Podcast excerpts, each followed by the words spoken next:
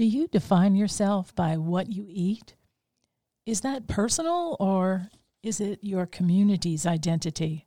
Join me as we talk to Zella Palmer and explore food studies at Dillard University in New Orleans.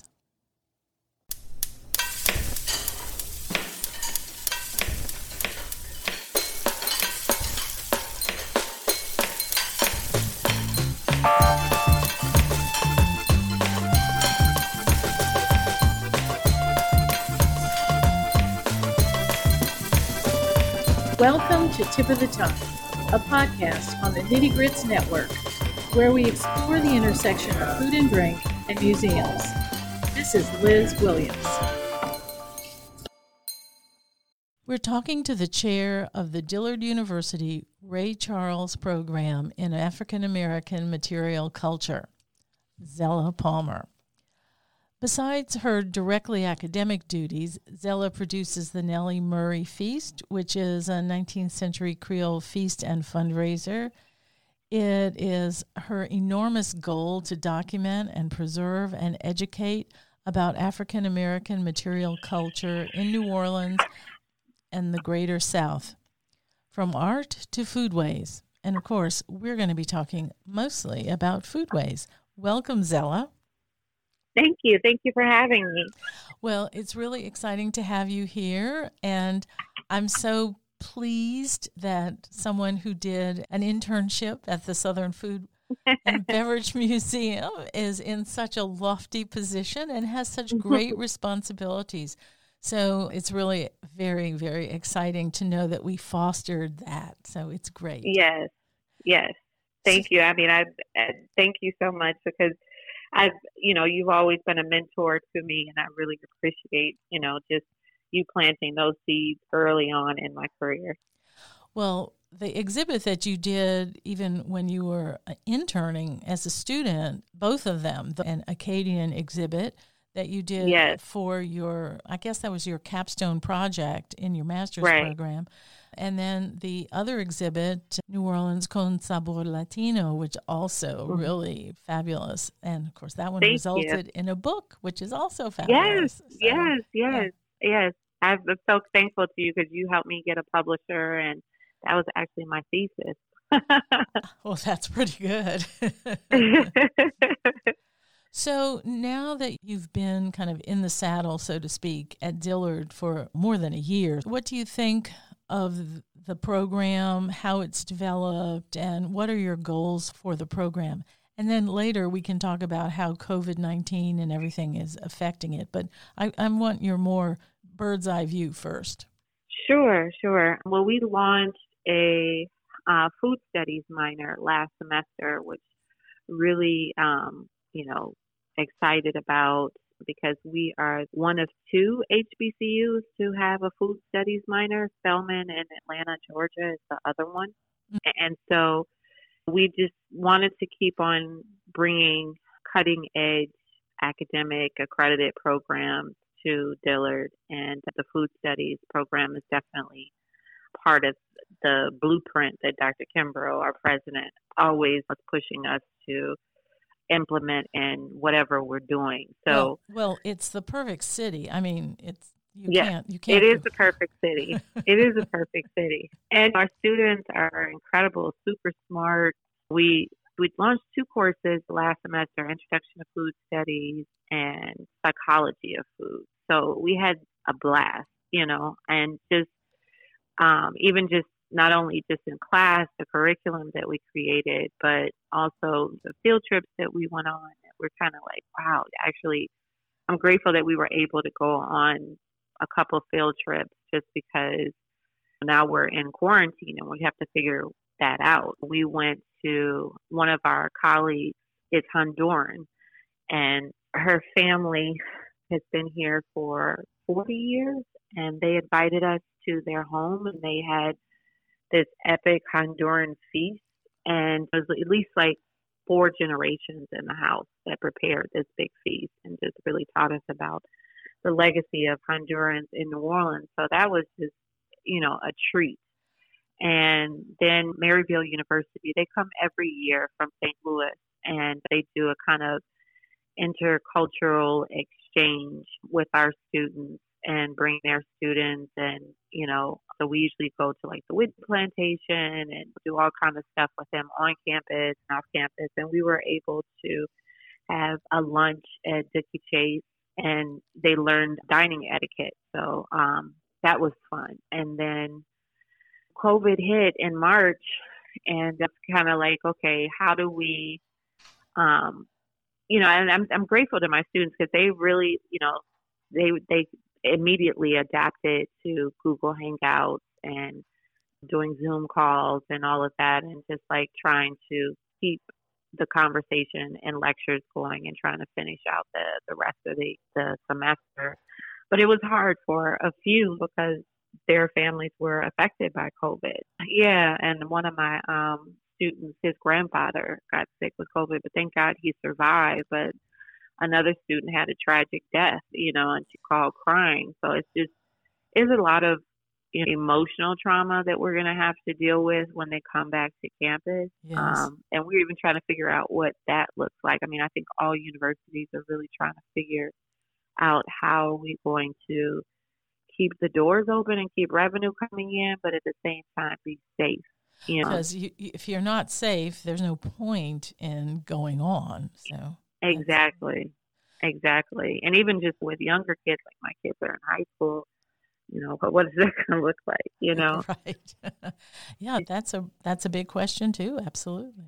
Yeah, and it's it's one of the things that we found out and a lot of our classes are going to be probably hybrid classes, which is partially online and partially in person, just to, you know, keep contact as minimal as possible just until we figure out what we're dealing with. Mm-hmm. But, you know, it's still, we realize that everything can't be online. I think all universities have realized that. Because when you think about how, you know, university professors, you know, some of them are not computer savvy, you know? Yeah. And then also, you know, students, they respond better when they're in front of you because, you know, they just, you know, they're in their lives and they just don't, not all of them do well in online courses and they just want to be back on campus and be around people, you know? Right. Well, so let me offer something um, that just Mm-hmm. occurred to me while you were talking. You know, a book that I wrote. It's called uh, Nana's Creole Italian Table, and um, Mhm. it's going to come out in January. And the it's all about my my half Sicilian heritage here in New Orleans and the sort of Creole Italian uh, foods and the kind of Yes. culture that came up and all of that sort of thing. I mean, my my mother was born in Treme in a, Right. in a house in Treme, literally, and um, Right. so the whole community of Sicilians um, started to wane as I grew up because people were dying, and then you lost Mhm. all of the generation of people who were direct immigrants, you know, and so Mhm. everybody starts to become assimilated, and so it's Right. it, it loses its its potency or whatever. But if you ever in your history of the food of New Orleans or anything, um, Yes, I would love for you to come to class and give a lecture to them. That they would love something like that. We we definitely are trying to teach them, especially in um, introduction to food studies. We're launching two other courses too. I'm teaching introduction to food studies, and then there's two other professors that are teaching food in media uh huh. and food in literature. Oh, that's great. Yeah. There's a lot Yeah, of, yeah. both of those things. Yeah. Yeah, I would. I would love for you to come and you know and present the book and you know just spend the day with them because we do invite people to come to class. We had Chef Elle Simone from um, America's Test Kitchen, and she took over the class and really taught them a lot about food styling and what it's like to be a food stylist and just her life working on America's Test Kitchen. And she was able to give them. They were actually supposed to be there this month, but she gave them two internships to be at um, the America's Test Kitchen in Boston. But they won't be able to take it. yeah, No, they won't be able to take it. Well, maybe she can Yeah. hold it, you know, for the Yeah, future. for next yeah. year. Yeah. yeah for next year yeah but you know it's it's it's a great opportunity for um us to engage with people in the industry and people historians you know Yeah, absolutely. I mean, I was mm-hmm. even thinking that we could just cook a lot because there's so yes, many dishes. Yes, we would love that. And there's so many dishes that people don't even know are Italian. I mean, like snowballs and things like that. You know. Yes, so, yes, yes, yes, yes. Would love that. Yes, definitely snowballs. They would. That we would love that. Anything college kids and food, they're there. and I, I also think that the relationship between the Sicilians in New Orleans and the African American community was very, very deep. And yes. um, that might be something also that people lose because of mm. changes of generation and that sort of Absolutely. thing. Absolutely. I know. I remember Miss Leah always talking about how her neighbors were Sicilian, and even when we did the Leah Chase documentary after the Nellie Murray feast, after we raised that the funds, we used a clip of some Sicilian women who were in New Orleans and speaking Italian to a police officer. You know, it was right in Treme. right. right. yes. Such a beautiful story. And I think that you're right. You know, that history gets, you know, it, it was one of the most diverse neighborhoods mm-hmm. in the United States, and they knew each other. Well, even when I was I was a kid, I went to school in Treme kindergarten and first grade, and my great grandmother still lived there, and so I would go to her house after school to wait to get picked up, and so. Mm-hmm. As kids do, we just all played together in the neighborhood.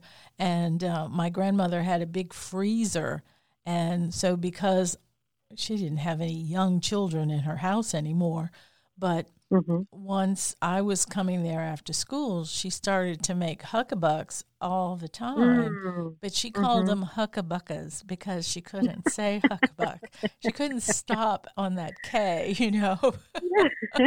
so cute. and, and, so all the kids used to call them huckabuckas too because she said that and they just copied what she said, you know and it, I was I was quite old when I found out that's not what they were.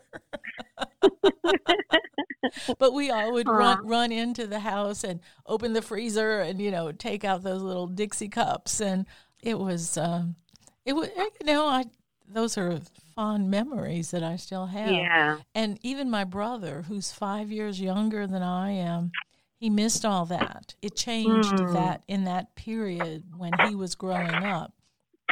Mm. Because you know you don't remember what happened to you when you were two. So even if right. he was being tossed around at a party or whatever, he he doesn't remember all that. Right, right, right, right. Hmm. Interesting, interesting. But you know, the program we have a greenhouse on campus that we got some um, in-kind donations to fix our windows, which we're so happy about, and I'm just on a mission to figure out how we can really grow things on campus, especially now more than ever, you know? Yes, yes. Mm-hmm. And I want, you know, students to see what a real tomato looks like, see some indigenous plants that grow here in Louisiana, elderberries, you know, and just really create this abundant kind of greenhouse where we are sharing food and we can use food from the greenhouse for cooking demos. So that's really, you know, my next step. The professor, Dr. Gerlach, is a professor of botany, and Dr. Buckles, professor of biology. So we've been, you know, working on that and just trying to figure out can we get grants, can we get donations, can we get, you know, and I'm hoping that we'll be able to rally up the community to really help us put the structure together to have this greenhouse that sits in the middle of campus, right on the avenue of the Oaks, but it has been in disrepair for a decade now, and there's no reason for it. Oh, yeah, it would be wonderful to have it actually functioning. That would be great. Right. That would be great. So that's what we've been working on. Well, and, you know, just, yeah. I was just going to ask, you know, what other sorts of programs are you trying to do any zoom programs or anything like that where, well, where been, you can bring people together Well, we've been doing because you know we're out of school right now. We don't come back until August. Right. We've been doing um, Instagram live videos, Uh huh. and so I've been interviewing just a host of people. We interview Chef Pierre Thiam, the Senegalese chef. We'd had you know cooking demos. We've interviewed so many people, and it's on our Instagram page, Dillard underscore Ray Charles. We've interviewed historians. I'd love to interview you too. And do then, yay! And you know, we've Dana uh, Dana Honn Oh yeah. at uh uh, Carmo Cafe. We interviewed him. He made um, acarajé, Brazilian acarajé, hmm and um, he was actually our instructor for the restaurant and catering management course that we launched about two years ago. Uh huh. So, and we're going to bring that back, and it's needed more than ever. Clearly, you know. So, and we're hope, hoping to partner with some other institutions to really um, give a robust curriculum and give students, you know, what they need to be successful post COVID. So that's pretty much what we're doing, and then I'm just trying to figure out what is the semester going to look like, and that that's challenging for me because we were supposed to have a conference, and it looks like we won't be able to have a conference. Oh yeah. So Yeah. yeah, but we're working on a grant. Made the first round for the um, it's a collection of universities that we're uh, part of, and it's going to look at American slavery and in foodways. Uh huh. We're trying to figure out what. Hopefully, we'll uh, make the second round, and then we'll be able to do some programming and uh, build some curriculum around that. Well, So- let me tell you, we are working on an exhibit right now about that very thing, and Oh, cool! and we're working with the James Hemings Society and Whitney Plantation. Maybe we should all work together to have your programming, and we'll be having an exhibit, and uh, so that might be something that would be fun to do together. When are you? That would be awesome. That would be awesome. When are you thinking that you're you're going to know all of this and you would start implementing this? Probably not until I think February of 21 because we have to go through certain steps to find out, and it it, it won't be until 2021 when it officially launches and to see if we get the grant. Well, it sounds like our timing may really work. We'll have to uh, we'll have to have a separate conversation about that. That sounds like Sure, something sure, where we could really work together. Sure, absolutely. And I know I need to get back to record my voice for the the I think the Creole. Uh, someone reached out to me. It's so sad that I need that they wanted me to record my voice to talk about Creole uh, culinary history, and I need to follow up with that. Yeah. Okay. We'll do that too. Okay. Okay. So, what are your students like? In other words, students who decide, especially the ones who are interested in food studies as a minor, what is their major usually? Are they local? Are they people who've come to Dillard from someplace else? What What's the student profile? in the two classes that we launched, a lot of them are. It's interesting. A lot of them. Um, I wouldn't say that it was diverse. Like I had one student from Oklahoma, and she was really interested in native foodways. Uh huh. Then I had a student from Opelousas.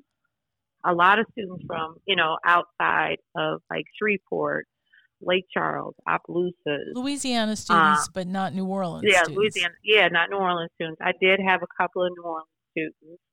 Um, some of them, uh, one of them was um, her mom was from Panama, so she really appreciated the Honduran night. Mm-hmm. Um, and then we had, um, you know, it was just such a diverse group, and some of the majority of them were either film majors, uh, mass communication majors.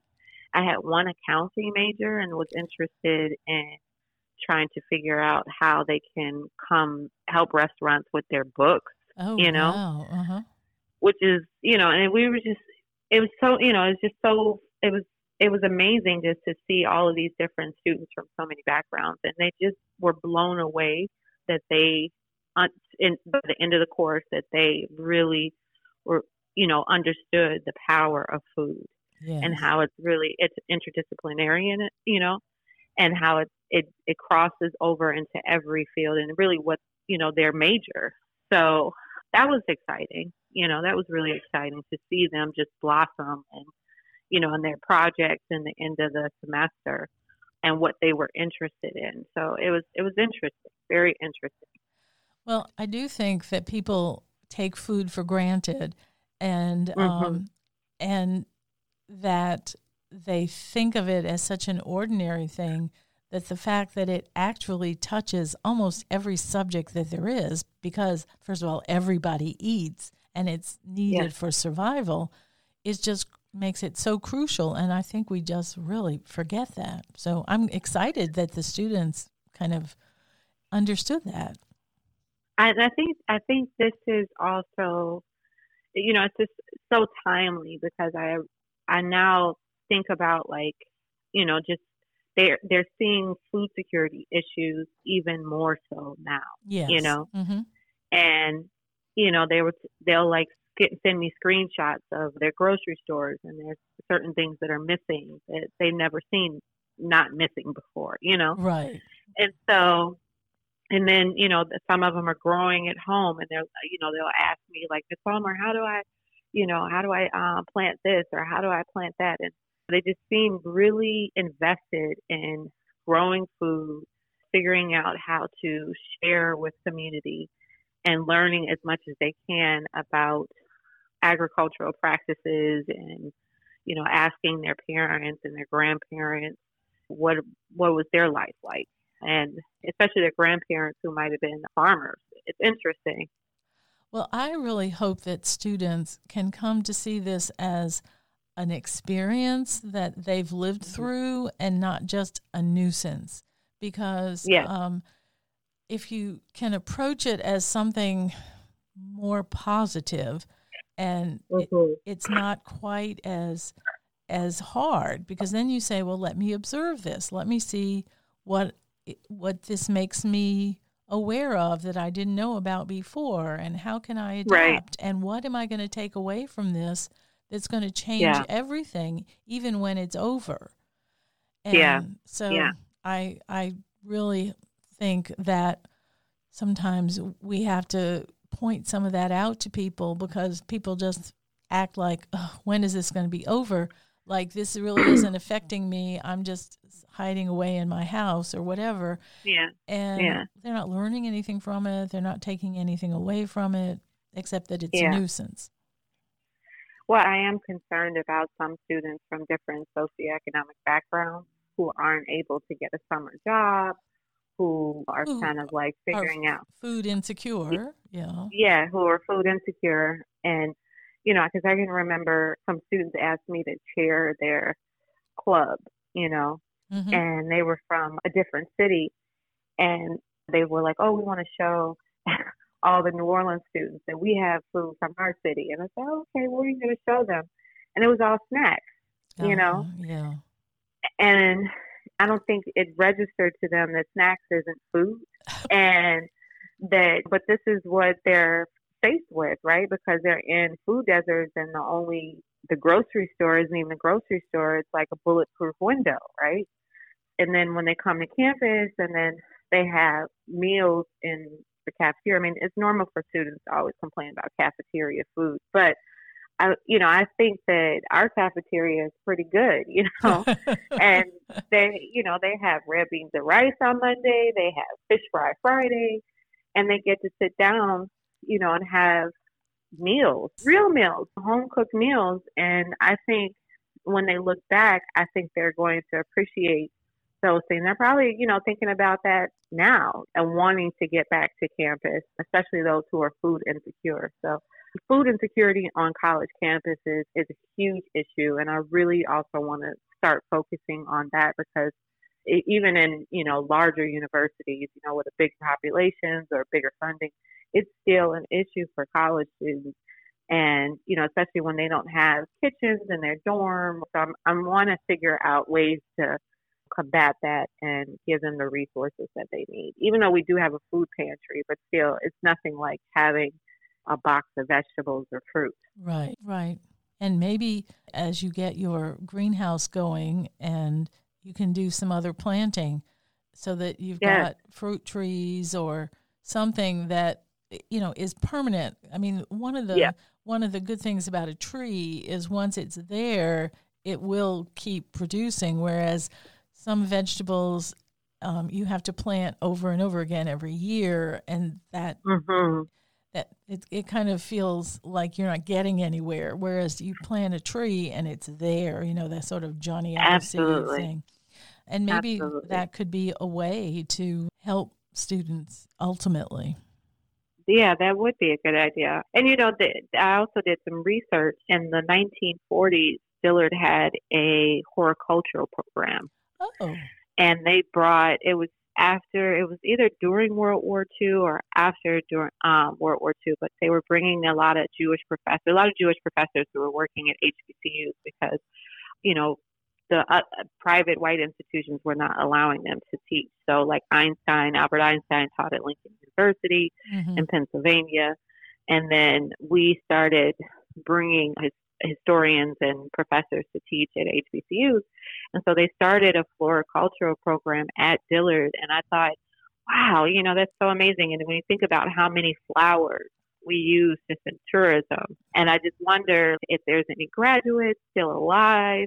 I would love to like maybe talk to them and just see how that program it, it, it was an article in Pittsburgh Courier, a black um, newspaper, and they brought um, someone who had worked at the Royal Botanical Garden in London and in Germany over to teach the to direct the program.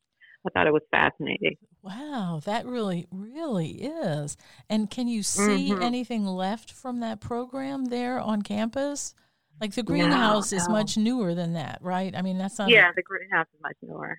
No, because you know we were underwater practically during Katrina, so yeah that's Uh, right you know, and that's the only the, those are and the archivist in the library. That's the only documents that we could find uh, that mentioned anything about that program. So, oh yeah and I don't know how long they were there. You know, the director of the program, how long he was there. So, yeah but fascinating, fascinating. Wow. Well, Zella, it has been really fabulous talking to you today. And Thank you. I'm really happy that we had this opportunity, and we obviously have lots more to talk about on another phone call. indeed, indeed. And uh, for those who are listening, if you want to support Dillard University, we have a cookbook out. It's called Recipes and Remembrances of Fair Dillard, 1869 to 2019, and it is um, available at University Lafayette Press.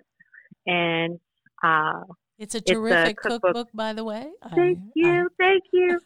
yes, and you have an and you have and Liz has a recipe in the cookbook. Um, her leftover turkey gumbo. um, and you know, it's just an amazing community cookbook of collected recipes since the 1950s. We also have a recipe from Eleanor Roosevelt, Lena Horne, uh, Ralph Bunche, Marian Anderson. I mean, it's it's an incredible history, and we released it for um, the 150th anniversary. So please do support. All proceeds go back to the uh, Ray Charles program. Well, thanks for joining us today, listening to Tip of the Tongue. We are part of the Nitty Grits Network of the National Food and Beverage Foundation. Come visit us at our studios at the Southern Food and Beverage Museum in New Orleans. You can find us and subscribe wherever you listen to your podcasts. I'm Liz Williams. Thanks for listening.